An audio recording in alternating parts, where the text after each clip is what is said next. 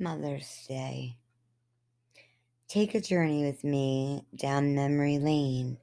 Shall we dance? Follow me then, and I will allow you to explore what has developed as the bright and shining star I am today. When you grow up with love and honor always around you, you tend to be a very loving person. I was always taught from the day my mother knew something was wrong during labor with me. I know how souls entangle and join together.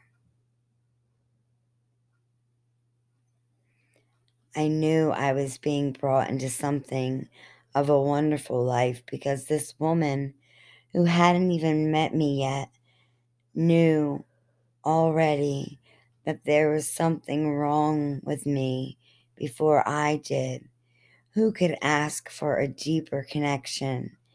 I knew that what lay ahead for me would be very knowledgeable and something that I could take home to heaven with me and be proud of.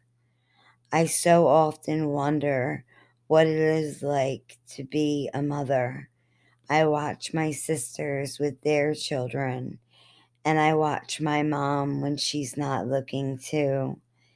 And I just know that there can be no greater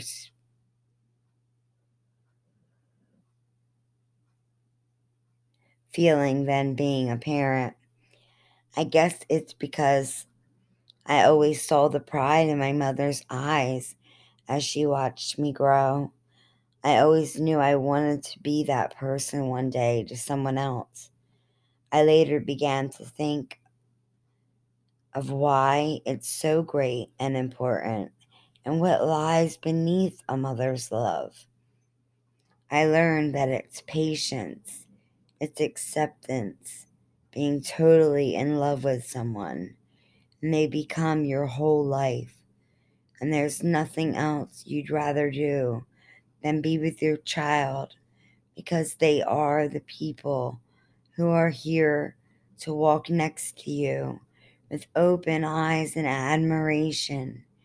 They look at you with such innocence, and you can't help but fall in love with them over and over again. Being a mother is so much more than changing diapers and washing clothes. It is truly being a teacher. For we know how children soak up everything you do and say, and how they even adopt our actions.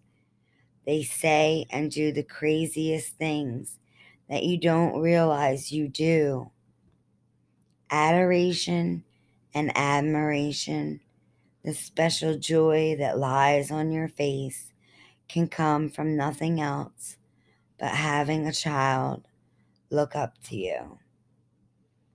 Happy Mother's Day, Sola Valley.